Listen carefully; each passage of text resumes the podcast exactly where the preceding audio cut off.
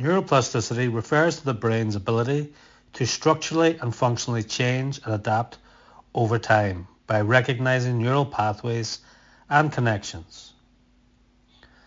This plasticity is believed to play a vital role in learning new skills, developing habits, and recovering from injuries. Some metaphysical perspectives posit that consciousness and reality extend beyond physical matter and energy.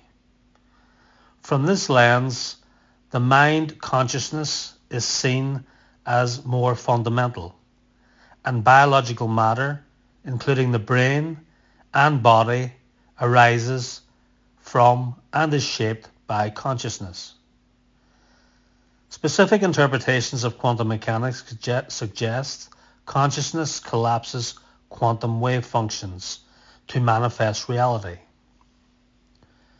This is relevant because subjective experience directly influences physical processes, according to these views. Combining these ideas, one might hypothesize that metaphysical elements like shifting consciousness beliefs, expectations, emotions, and mental patterns may facilitate neuroplastic healing from chronic pain. Quantum effects mediated by consciousness could play a role in neural changes. However, these connections are highly speculative, establishing valid links between neuroscience, metaphysics, and quantum realms would require extensive interdisciplinary analysis and empirical evidence.